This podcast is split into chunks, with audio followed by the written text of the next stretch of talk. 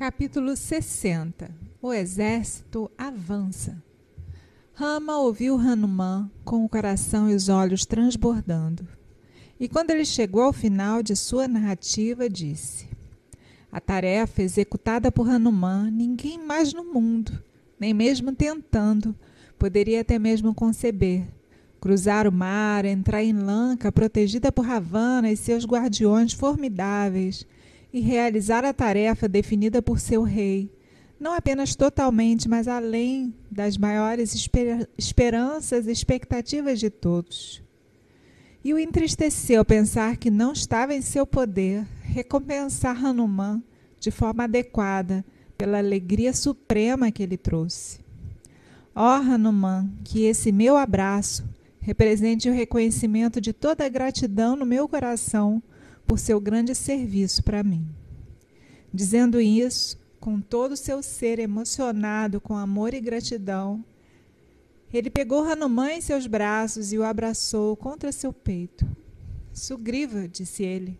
Hanuman fez, na verdade, uma maravilha.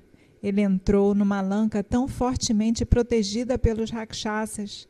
Ele descobriu Sita e, ao consolá-la, preservou sua vida. Trazendo de volta boas notícias dela, ele salvou minha vida também. Mas como agora vamos cruzar o mar?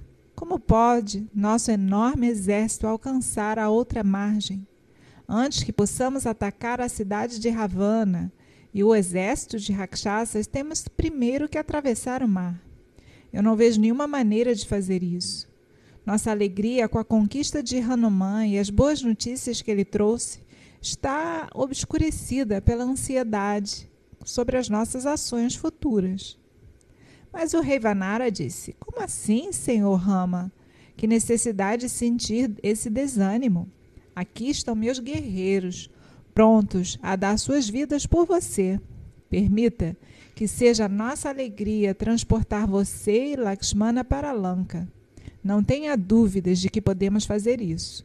No momento em que Hanuman viu Lanka, você pode considerar que a fortaleza caiu.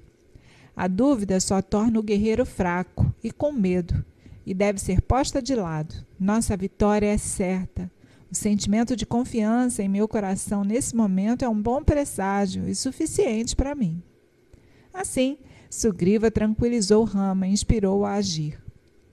Então, Rama e Hanuman discutiram os assuntos sobre Lanka, a cidade, o forte, o fosso e outras defesas. Compreendendo isso, Hanuman descreveu a riqueza de Lanka, a vida feliz dos rakshasas e a confiança deles em Ravana e seu carinho por ele. Ele contou para Rama sobre o poder e o tamanho do exército de Ravana, a força e a estrutura da fortaleza, o estado de alerta da sentinela, os fossos, paredes e portões, catapultas e pontes levadiças, o cuidado e a meticulosidade de todos os arranjos da defesa. Ele também explicou como a costa também era cuidadosamente guardada, de forma que nenhum navio inimigo pudesse aproximar-se dela. E ainda assim você pode ter certeza, disse ele, nosso exército Vanara é totalmente preparado para a conquista de Lanka. Nós temos conosco guerreiros incomparáveis, como Angada, Divida, Mainda, Jambavan, Panasa, Nala e Nila. Temos um enorme exército. Nós vamos voar no céu e, sem tocar o solo, destruir Lanka. Suas montanhas, as defesas da floresta não são nada para nós.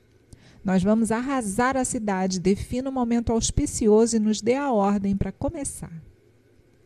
Sob a estrela do triunfo, o Tara Falguni, ao meio-dia, o exército armado seguiu em frente, em direção ao Mar do Sul. Bons preságios os saudaram.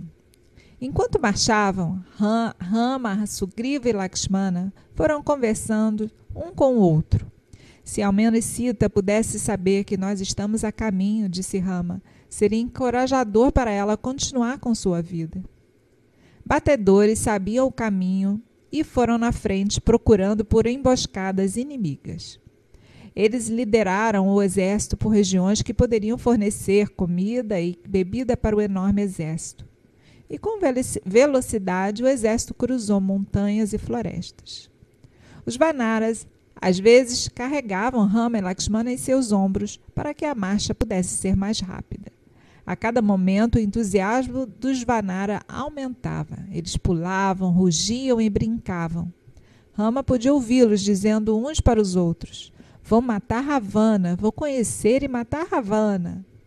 Nila e Kumuda foram na frente do exército para fazer o reconhecimento. Fortes guerreiros eram mantidos na retaguarda, protegendo-a por trás. Rei Sugriva, Rama e Lakshmana estavam no meio. Rama deu ordens estritas para que o exército não infligisse nenhum dano ou sofrimento às cidades e aldeias no caminho. O barulho do exército em marcha era como o rugido do mar e encheu os oito cantos. A poeira deles levantou e cobriu o céu. Quando eles chegaram na montanha Mahendra, Rama escalou o pico e inspecionou o mar. Agora devemos pensar e decidir, disse ele. Como o exército poderá cruzar o mar? Enquanto isso, vamos acampar e descansar na floresta. E Sugriva passou a ordem para os seus comandantes. Os Vanaras acamparam na floresta à beira-mar. Quando Sugriva, Rama e Lakshmana confirmaram que todo o exército tinha se acomodado com conforto, os dois irmãos se retiraram para conversar. Rama disse: Se uma pessoa perde uma coisa que ama, as pessoas dizem que o tempo vai fazê-lo esquecer e deixa de se lamentar. Mas Lakshmana, comigo não é assim. O desânimo novamente se apoderou de Rama, que pensou em Sita e na sua condição, agora mais do que nunca. Quando Ravana sequestrou e levou Sita, Rama disse, tomado por nova dor, ela deve ter gritado: Ah, meu senhor, ah, Rama, ah, Lakshmana. Mas ela não viu ninguém atendendo. Nós falhamos em ir ajudá-la. Cada vez que penso no sofrimento dela, minha dor aumenta novamente. O que devo fazer? Como os membros de quem ficou bêbado com veneno, todo o meu corpo queima com dor.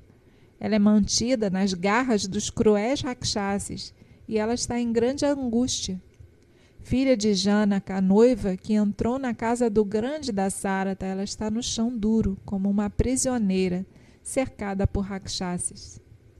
Rama, disse Lakshmana, pare com essa tristeza. Em breve iremos destruir Ravana e resgatar Sita e levá-la de volta para Ayodhya. Ela vai entrar na cidade como a deusa da castidade. Deixe sua dor, arme-se com coragem.